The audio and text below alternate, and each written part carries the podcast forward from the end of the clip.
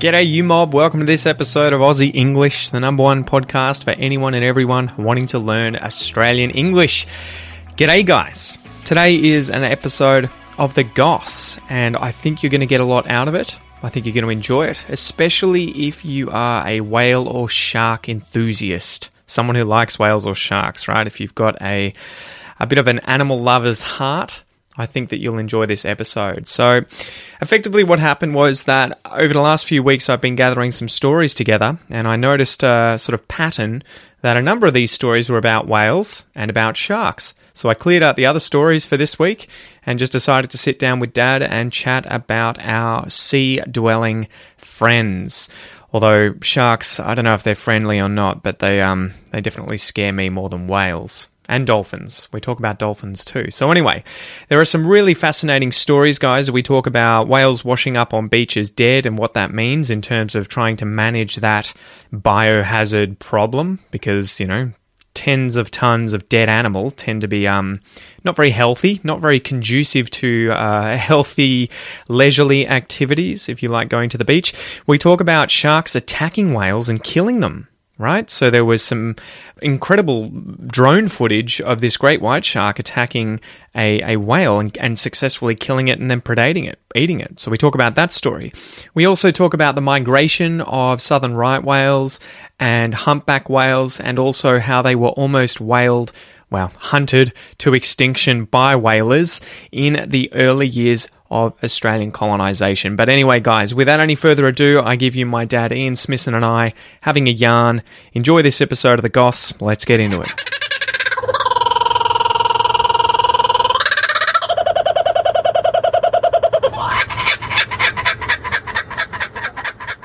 So, Dad, what's going on? Hey, not much, Pete. Open your beers. It's another beer day. Yeah, so you were saying you really like these beers because they are by Mick Fanning, right? No, that's Balter. This one's from Bell's Beach, so it's another surfing sort of thing. But I don't think this is owned by a surfer necessarily. Associated it with Mick Fanning because of Bell's Beach. But yeah. Sorry, Mick. No, sorry, Balter. Mick. Balter. B-A-L-T-E-R. And yeah, good. Look, I do like this beer as well, and it's a local, so... it's easy drinking. Easy drinking, and I do like Balter because Mick Fanning and a couple of his surfer buddies, Mick Fanning, for those of you who aren't into surfing, is famous for two things. He was a world champion several times on the World Surfing Tour, and he's also the guy whose board got bitten by a shark. Wow, and his leg rope, right? Yeah, his leg rope.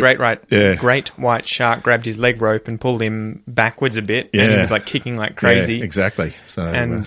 Crazily enough, all the other surfers came out to help him. Yeah. Well, that were in the heat or whatever it was. That's I think that was at Bell's Beach, wasn't it? Or was that elsewhere? No, I think it might have been South Africa. Ah, okay. But something completely different. Yeah, but he and a couple of his mates have started this brewery called Balter. Yeah. And the reason I like it, apart from supporting local people trying to do well, is because a lot of the profits go to homeless kids on the Gold Coast, where it's set up and where he lives, encouraging him to get into surfing and go to school. So that's got to be a good thing. So. Yeah, he seems like a really kind dude. He's an interesting guy. Looking into him after his surfing career, I think he's been working hard to sort of help a lot of people. Yeah, yeah, and mostly homeless kids, I think, because he grew up as a surfer on the Gold Coast, and obviously there's a lot of homeless kids and unemployed youth in the Gold Coast region. So. Yeah. So today I had a whole bunch of stories that I've sort of racked up over the last few weeks. Yeah, I haven't got much, so I haven't even got a puppies and kittens story. No? And the idiot of the week is the same one, so... oh, yeah, I should say cheers. Cheers. But I got a bunch of whale stories and shark stories. Whales and sharks today, so no puppies and kittens, but... Somehow I ended up getting a whole bunch of stories. I think there was like two whale ones and a shark one. And then I was like... Once you find one, then the search engine just finds them for you. So I thought we could start by saying, today's episode should be a whale of a time. I got nothing. I don't have a pun that's that bad, so I'm just going to have to let it go. Couldn't think of a shark expression. That was the only whale expression I could think of, a whale of a time. No, it's not a great one, but it'll have to do. That's the only one I could find, yeah. So, how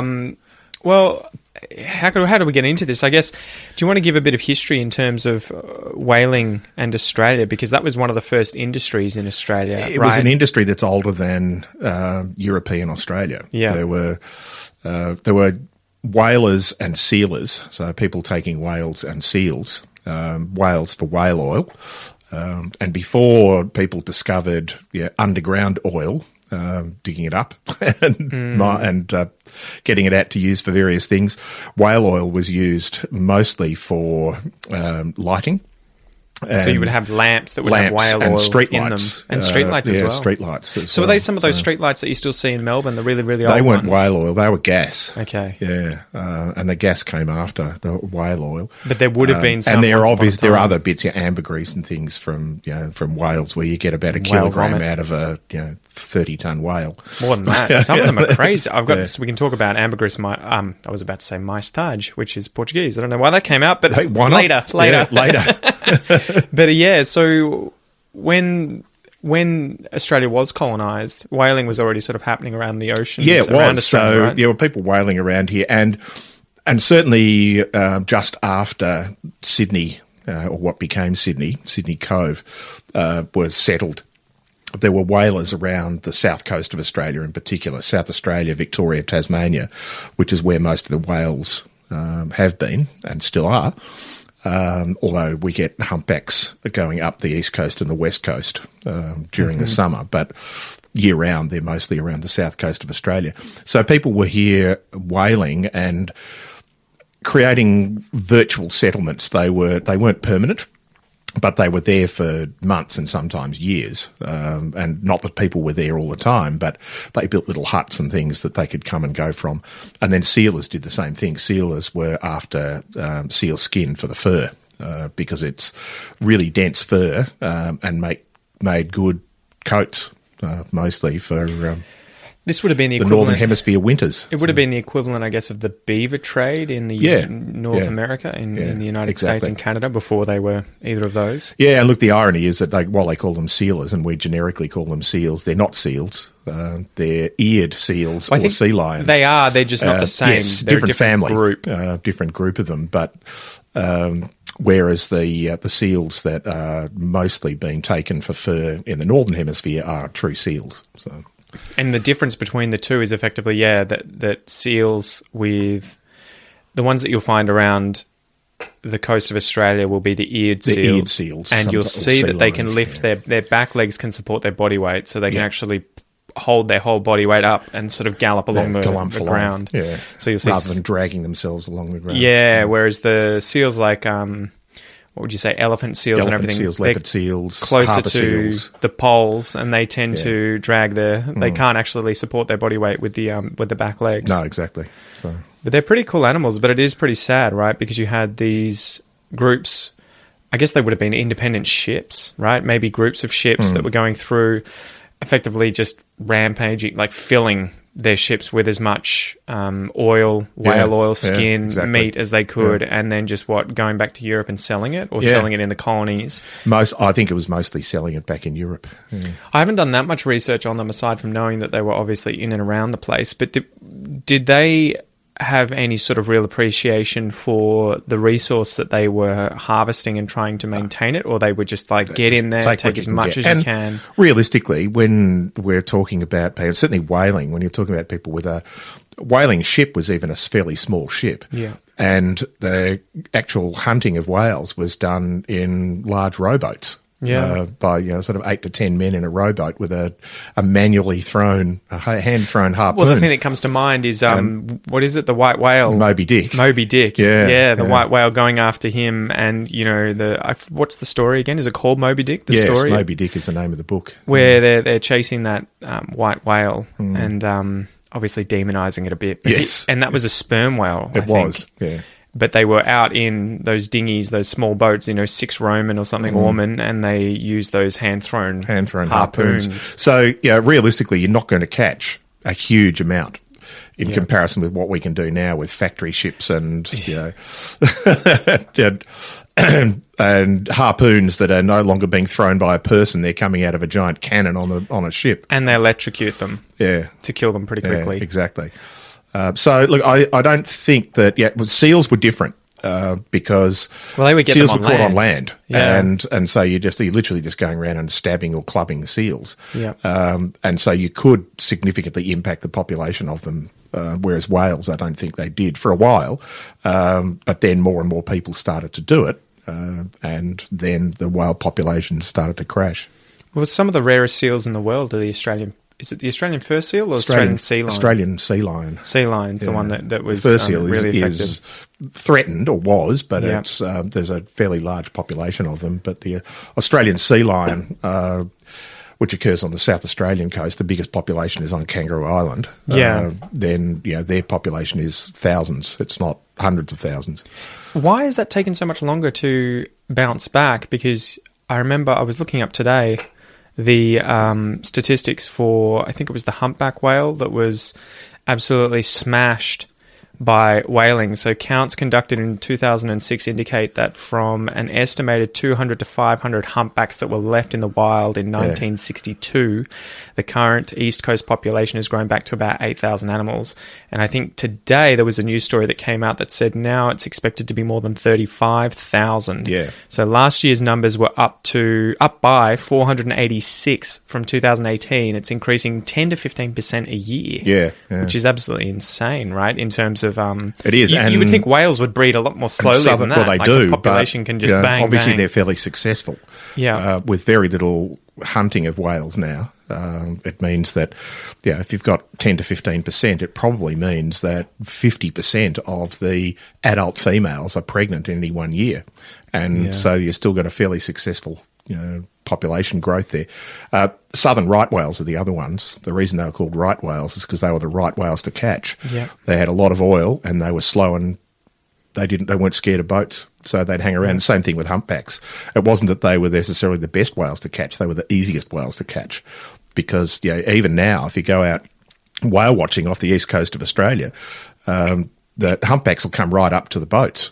They're curious, right? Yeah, they're curious. They want to know what's going on. There was an insane video that I don't know if I'm covering this in today's list of stories, but there was an absolutely insane video. I think it was off Beaumaris. Yes. Yeah. So that was in the bay. In Port Phillip Bay. Yeah, which was just insane because you think the opening of the bay is probably 2 kilometres, 3 kilometres. 3 kilometres, yeah. And there are ships going through there constantly, and Beaumaris is at the complete opposite end right near Melbourne. Yeah. Effectively straight up. Yeah. It's what, 70 kilometres from the Beaumaris is probably 50 kilometres to the heads. Yeah. And so there was a guy in a small boat, it would have been like 4-metre dinghy where he was just fishing, and he's sitting there with his smartphone, and you just see the smartphone turn on or whatever, like the video starts, and he looks in the water and there's I think it's a right whale right next to his boat, just twisting and looking. Hello? Yeah. Yeah, and so I was so amazed at how gentle they can be. Yeah, and look, they're obviously so aware of themselves in the water as well, where they can, they come right up next to a boat and then they'll flip around and you'd think, oh, there's a danger of being whacked by their tail or whatever, but they don't. So. Yeah. Well, it's just crazy. Yeah. And we were watching a documentary called The Magical Land of Oz, which has got Barry Humphreys narrating it. And it's about, obviously, Australian wildlife, the Australian environment. And he was, showing a bunch of... I think they were humpback whales playing with dolphins. Mm. And so when they were coming up the coast, I think they were in the Great Bight and they were going along the coast, whether to the west or to the east, to then go and breed up in the warmer waters. They just interacting with dolphins and just playing with them in the shallows. Yeah. And you're just like, it's just crazy to see species of different species playing together. And these are highly intelligent animals. Well, it was the same for the seals. When they were showing the sea lions, I think there must have been fur seals as well or something, and they were showing, I think at Kangaroo Island, how they play in the rock pools when they're young in order to try and develop their skills. Learning swimming skills. And there are multiple species and they're playing with one another. Yeah. And you're just like, isn't that crazy that for millennia these different species have been interacting with one another like that? Yeah. And look, they interact with humans as well. I wonder if you've ever been swimming with seals. They are really interested in what's going on with you. Yeah, they're like the little dogs, right, in the water, and they're a lot more. What would you say? They can maneuver themselves in a much more delicate way, rapidly in the water. And it's so funny to see them out of the water because they seem so clumsy and like, but as soon as you see them in the water, they're like just fluid motions and they can move so quickly. It's just insane. Yeah, last time I was swimming with seals was in the Galapagos about 5 years ago, and the pups in particular, sort of half-grown, are really inquisitive. Just no fear, and nothing in the Galapagos seems to have fear of humans. But and they come up, and Kiss knows the mask. Really? They're actually pushing the mask into your face, just very gently, but just going, oh, I'm going to get as close. Like their whiskers are actually touching you. See, I think I'd be crapping myself if I saw seals, because that would instantly tell me there's probably sharks nearby that are going to be hunting these seals. You don't go swimming with seals off the coast of South Australia or Phillip Island. Their colonies are. Exactly. Yeah, where there's a big smell. Great white sharks just hang around going, oh. Well, and that's the stuff that they do, right, with, I think it's in New Zealand, Australia and South Africa, where they'll have boats with a boogie board that they'll cut into the shape of a small seal and drag across the surface of the water. And they'll show the sharks come up. The great white sharks will be below and then just come up out of the water, grab them and just bang, hit the surface and hopefully shred them to bits. But you're just like, this is just insane behaviour. So going back to whaling, there were a number of whaling stations, and I guess that would have begun as soon as we colonised, or was that shortly after it where they became established? Shortly after, where they became a supported commercial enterprise rather than just being the privateers who would just go and create their own little station somewhere.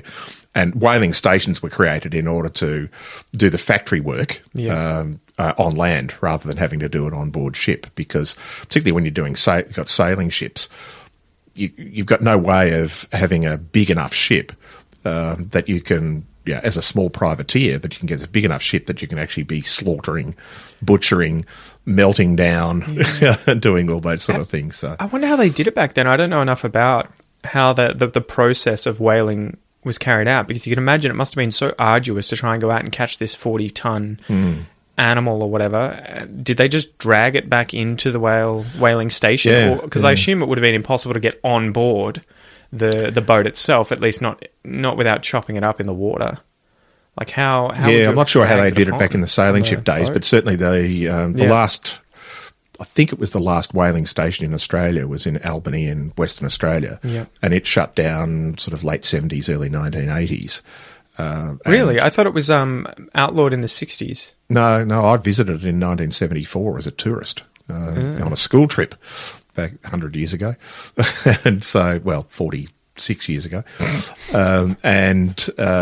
They were still, and that literally they would, the boats would just bring them up and then they'd just, hook them around the tail on a big winch and drag them up a ramp and butcher them on the ramp, basically.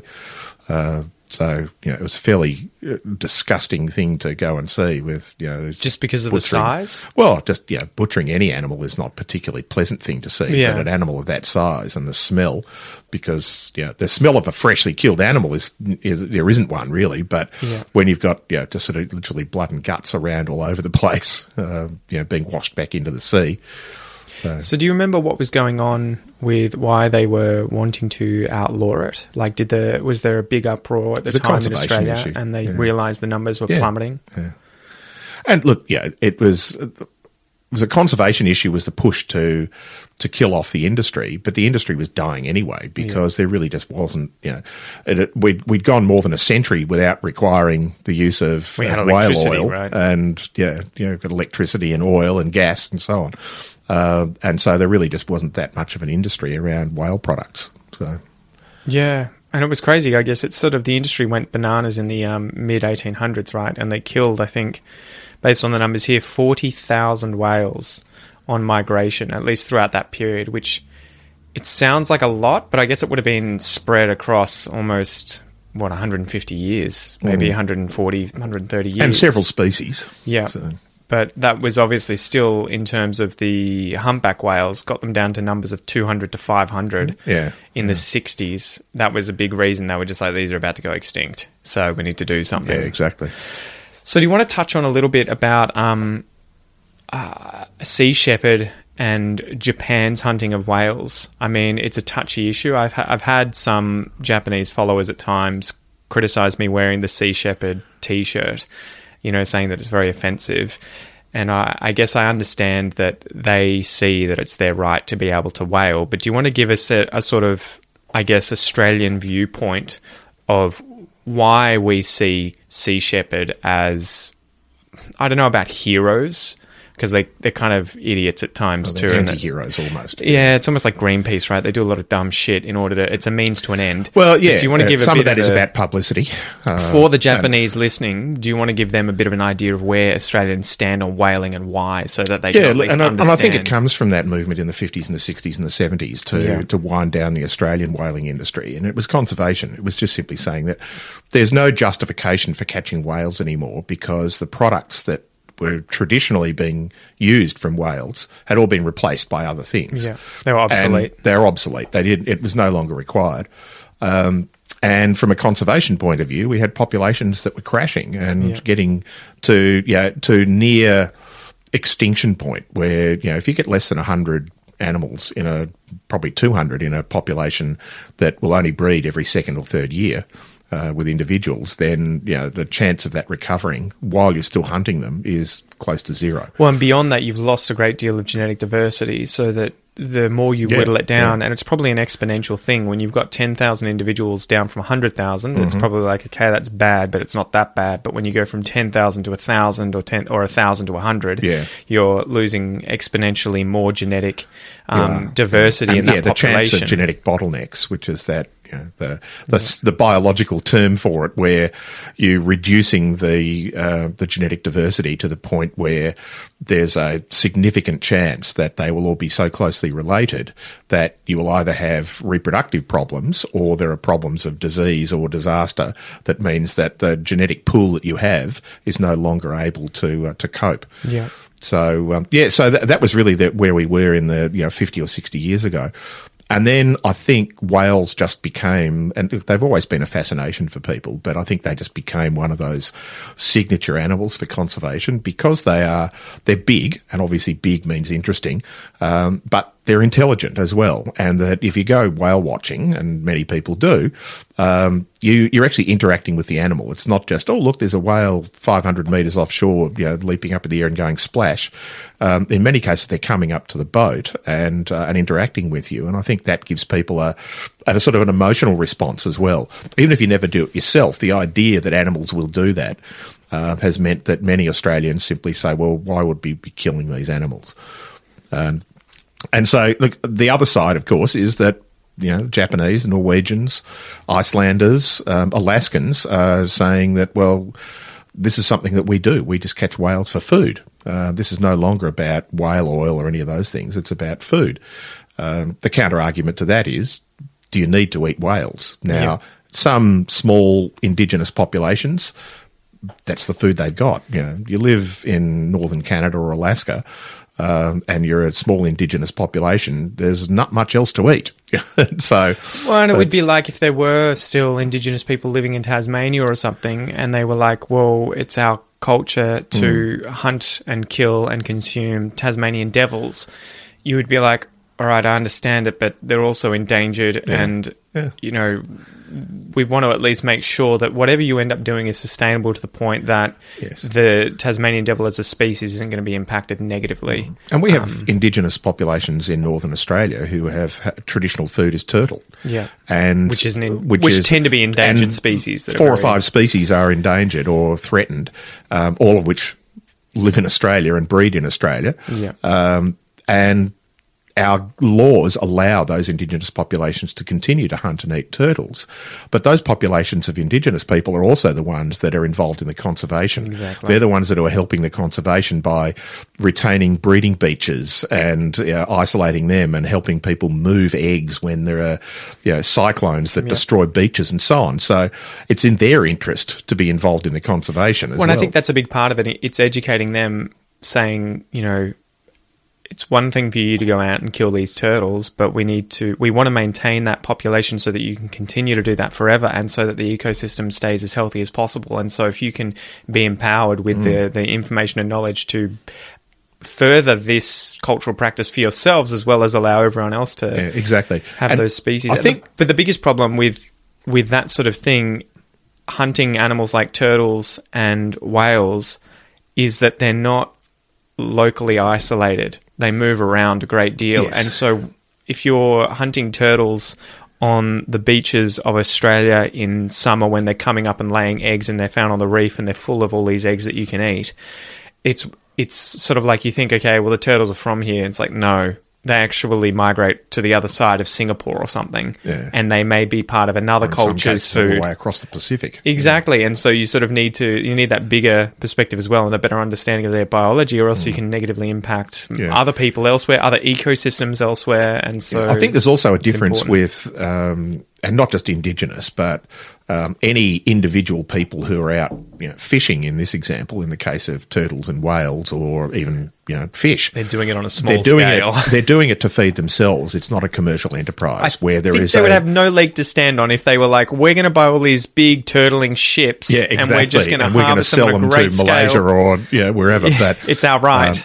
So I think that's the difference in that if you're taking endangered animals because it's a cultural thing and you're doing it to feed yourself, then you are taking enough to feed yourself. It therefore is going to be sustainable.